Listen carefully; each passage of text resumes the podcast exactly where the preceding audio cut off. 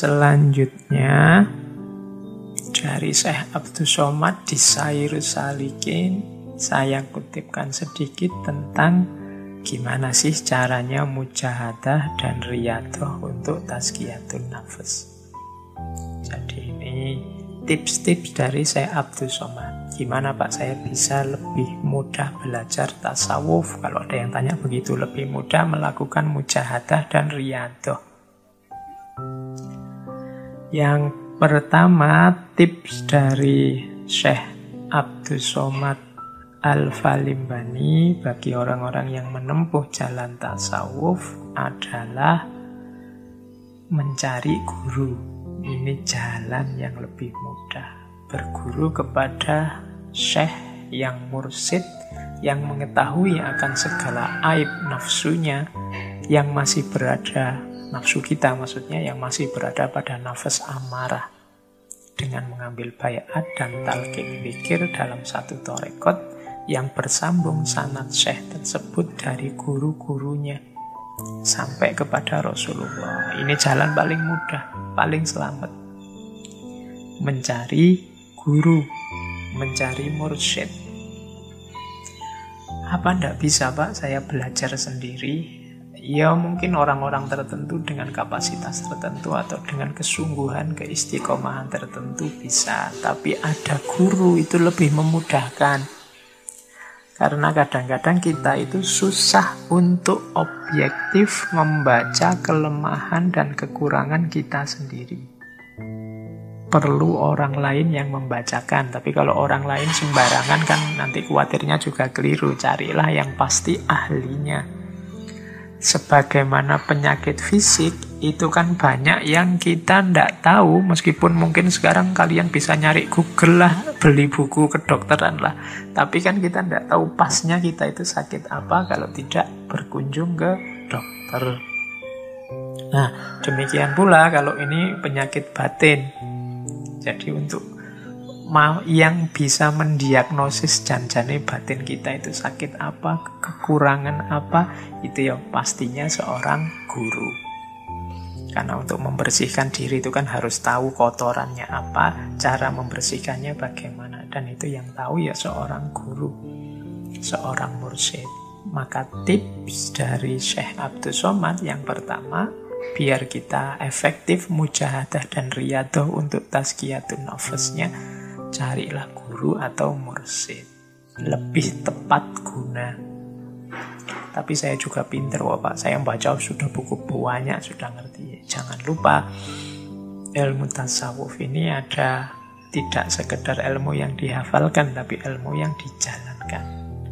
Lebih aman kita tanya orang yang memang sudah menjalani, sudah ngerti, sehingga mampu menunjukkan rutenya pada kita.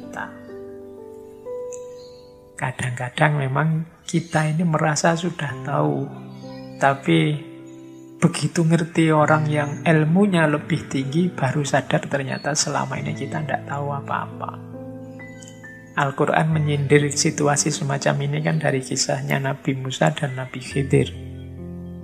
Teman-teman pasti ingat ya kisah populer ini bagaimana Nabi Musa yang merasa aku ini ya orang paling pinter di muka bumi kemudian oleh Allah dikenalkan dengan Nabi Khidir.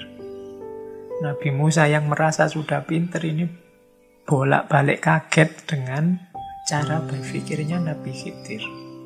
Ditumpangi orang kapal, kapalnya malah dirusak. Itu secara akal sehat tidak nyambung. Harusnya terima kasih atau bayar kok malah kapalnya dirusak.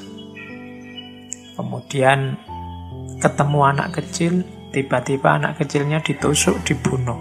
Wah, oh, itu juga tidak make sense sama sekali, tidak masuk akal sama sekali. Tapi nanti belakangan setelah dijelaskan oleh Nabi Khidir, barulah Nabi Musa sadar bahwa iyalah ternyata selama ini wawasanku kurang luas. Kalau Nabi Khidir enak dapat informasi langsung dari Allah sehingga ilmunya, wawasannya komprehensif sampai bisa menjangkau masa depan sampai tahu detail paling kecil dan seterusnya. Nah ini pentingnya kita untuk seorang guru yang mampu nonton yang wawasannya pastinya jauh lebih luas, lebih pengalaman daripada kita.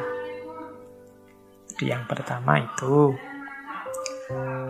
tipsnya. Tips yang kedua akan lebih mudah mujahadah dan riadoh atau taskiyatun nafas itu kalau banyak temannya yang sama-sama suluk sama-sama menempuh jalan torekot.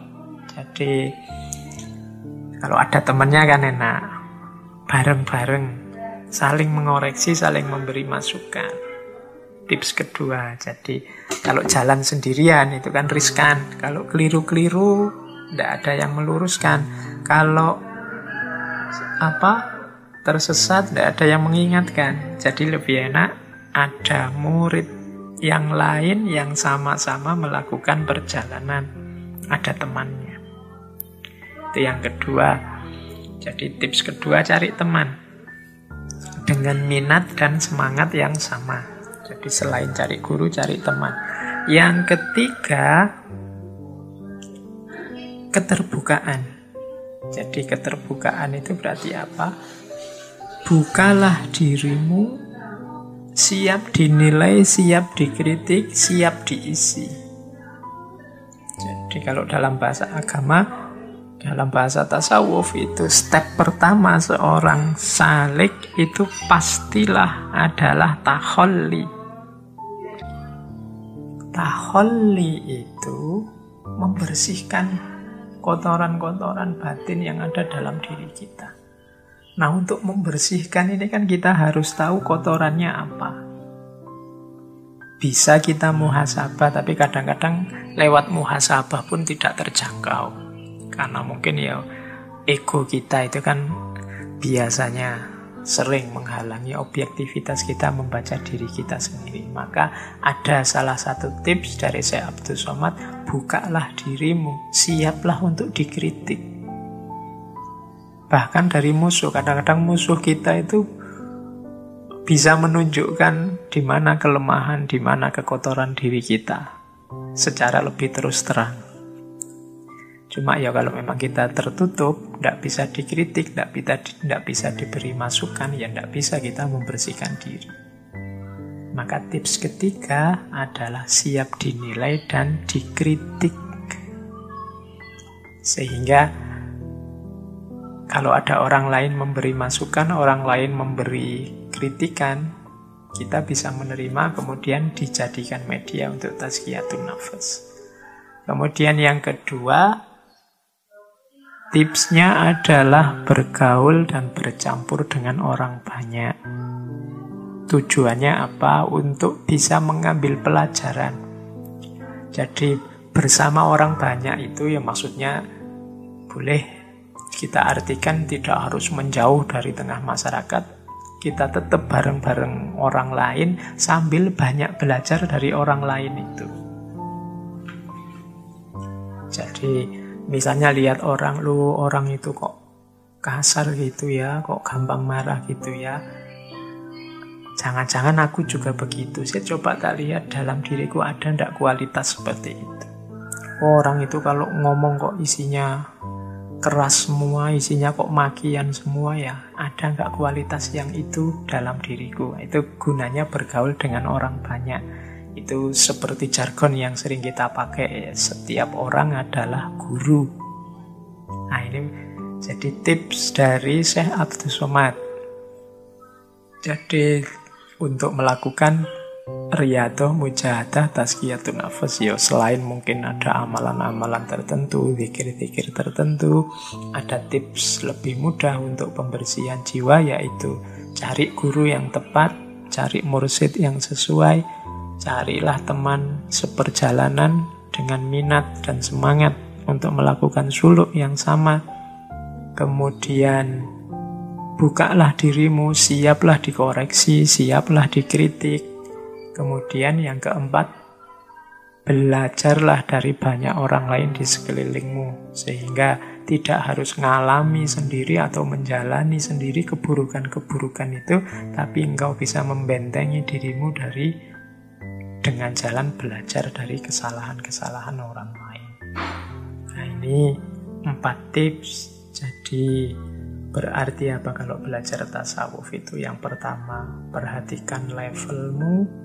Kemudian yang kedua bersihkan dirimu tazkiyatun nafas dengan jalan mujahadah dan riadoh. Tips-tipsnya